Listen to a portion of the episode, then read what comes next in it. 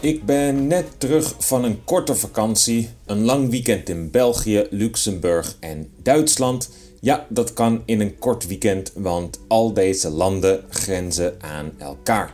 Ik was daar met mijn broertje uh, op onze motoren en de reden dat we daar waren was dat het daar erg mooi is. Uh, mooie natuur en dat je daar goed kunt oefenen op de motor, omdat er veel kleine slingerweggetjes zijn.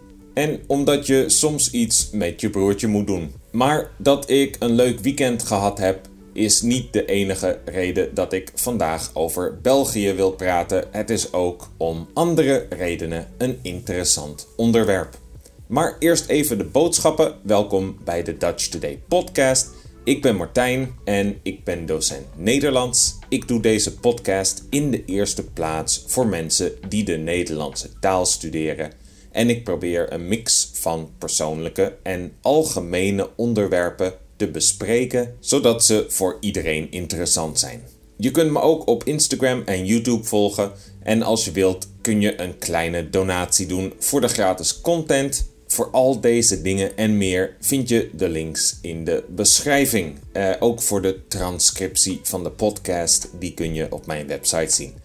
Dat waren de boodschappen, nu weer terug naar België.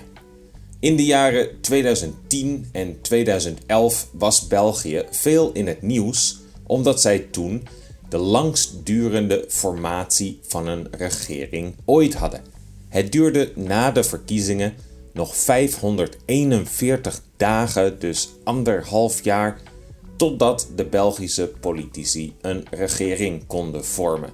In die tijd hoorde je sommige mensen in België wel zeggen dat het misschien beter zou zijn om weer bij Nederland te horen.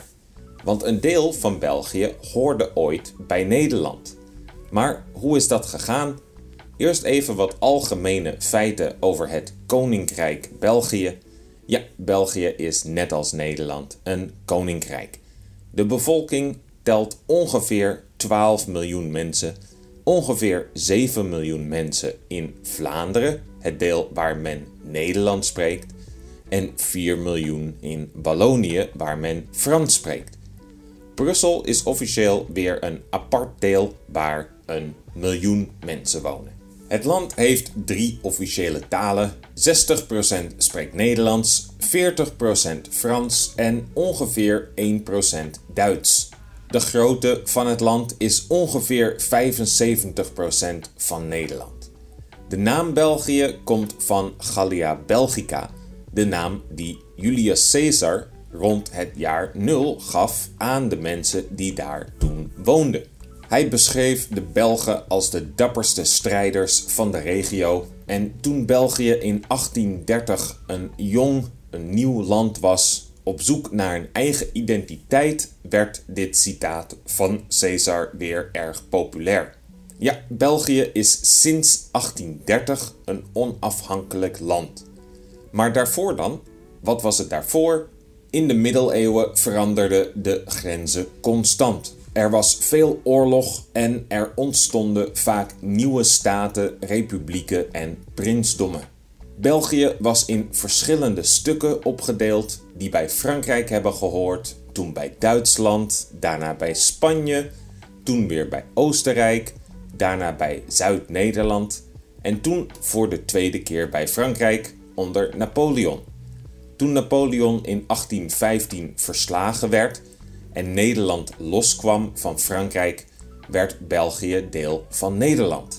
Vooral de Engelsen steunden dit omdat ze graag een sterke staat, een sterk land, tussen zichzelf en Frankrijk hadden. Ze waren bang voor een oorlog met Frankrijk. Ze stimuleerden daarom de economie in België om een buffer te bouwen tussen zichzelf en Frankrijk. Dit zorgde voor veel economische en industriële ontwikkeling. Dat klinkt natuurlijk goed, maar niet iedereen was blij om nu deel van Nederland te zijn. Vooral de Franstalige katholieken wilden liever bij Frankrijk horen dan bij Nederland.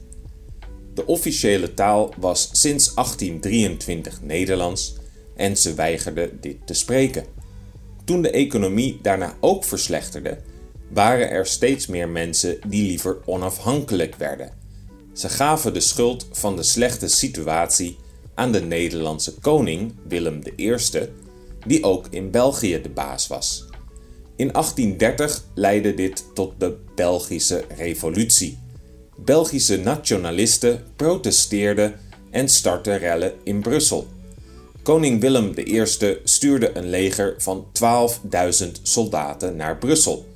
Dat verwachtten de nationalisten snel te kunnen overwinnen, maar van overal in België en zelfs uit Frankrijk kwamen er vrijwilligers om te vechten tegen het Nederlandse leger.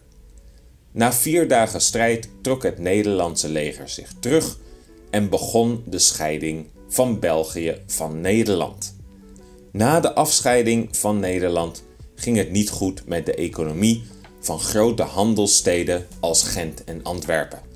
Daar werd nog maar zo'n dertig procent verdiend van wat er jaren eerder werd verdiend, omdat ze het nu zonder hulp van Nederland moesten doen.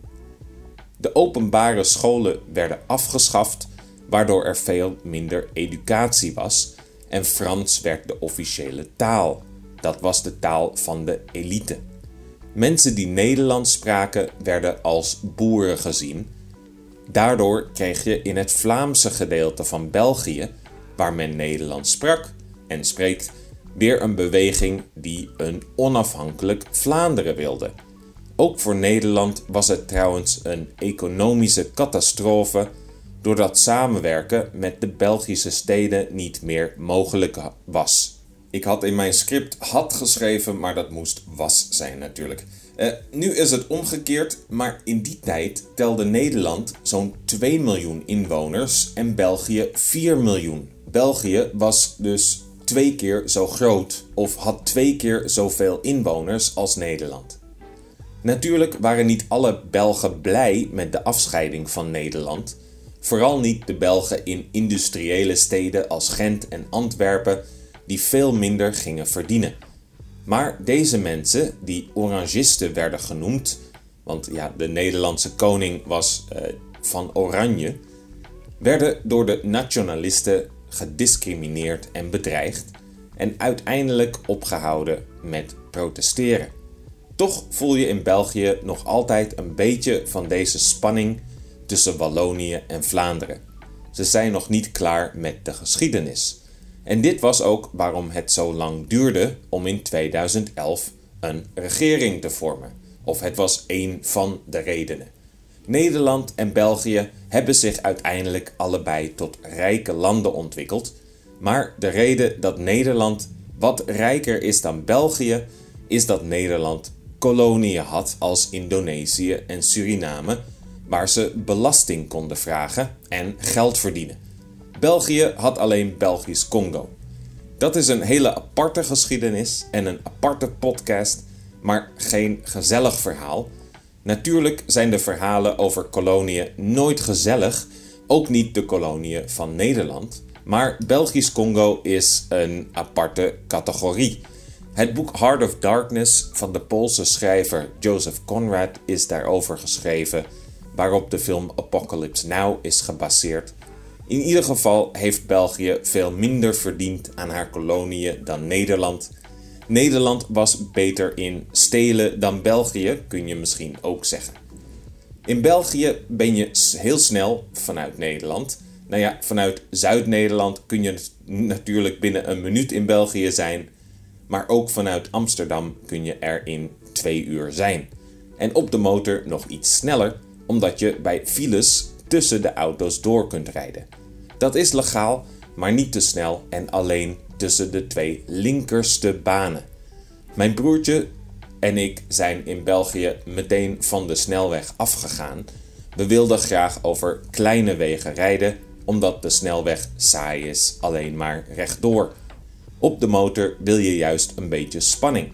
Maar ook niet te veel spanning, zoals wanneer de motor van je broertje onderweg kapot gaat en hij niet harder dan tachtig meer kan rijden. Mijn broertje is heel technisch en heeft zijn eigen motor een beetje gebouwd, dus gelukkig kon hij hem de volgende dag weer repareren. De volgende dag waren ook onze kleren weer droog. We zijn eerst in Nederland nat geregend, Toen zijn we gestopt en hebben we droge kleding aangetrokken, maar tien minuten later zijn we door een grote plas gereden en ik dacht dat deze plas naar links en rechts weg zou spatten van de motor van mijn wielen, maar in plaats daarvan ging hij als een grote golf over mij heen. Elk kledingstuk dat ik droeg was nat. Ik heb me bij een café weer omgekleed, droge kleding aangetrokken, maar toen we voor de koffie wilden betalen, kwamen we erachter dat je in België niet overal kunt pinnen. Ze nemen alleen, of ze namen daar in dat café alleen contant geld aan. Uiteindelijk hebben we via een tikkie betaald, maar het was heel verrassend. Het leuke aan het grensgebied tussen Luxemburg, België en Duitsland is dat je constant in alle talen moet denken. Ik heb Frans, Duits, Engels en Nederlands gesproken. In Luxemburg spraken de medewerkers van de winkel met elkaar in het Luxemburgs. Ik sprak ze aan in het Duits, maar na een paar zinnen wist ik het niet meer, want mijn Duits is niet zo goed en zijn we naar het Engels overgegaan. Nederland, Luxemburg en België zijn kleine landen en je moet wel flexibel zijn om goede zaken te doen. Zeker als je eerste taal Luxemburgs is, want dat spreken wereldwijd maar vierhonderdduizend mensen. Tot de Tweede Wereldoorlog werd Luxemburgs gezien als Duits dialect, maar sindsdien is het zoveel veranderd dat het nu een aparte taal wordt genoemd. Ik kende Luxemburg eerlijk gezegd van maar één ding. Het was een land waar we vroeger op vakantie doorheen reden wanneer we naar Frankrijk gingen. We reden altijd door Luxemburg omdat de benzine daar goedkoper was. Ik heb voor het eerst gezien dat het een mooi land is met vriendelijke mensen. België ook, al maken Nederlanders en, België, eh, en Belgen graag grappen over elkaar. In Nederland zeggen mensen dat Belgen dom zijn en in België zeggen mensen dat Nederlanders gierig zijn, dat ze niet graag geld uitgeven. En wij kunnen niet zeggen dat Belgen dom zijn omdat Nederlanders ook dom zijn. Of niet, ik weet het niet. Misschien weet jij het. Landen zijn net als broertjes, soms maken ze ruzie, maar gelukkig komt er meestal geen oorlog van. Dat was het voor vandaag. Ik hoop dat het een beetje interessant was. De belangrijkste les was: neem contant geld mee als je naar België gaat. Volg de podcast, laat een review achter en volg me ook op andere sociale media. Tot de volgende keer. Doei!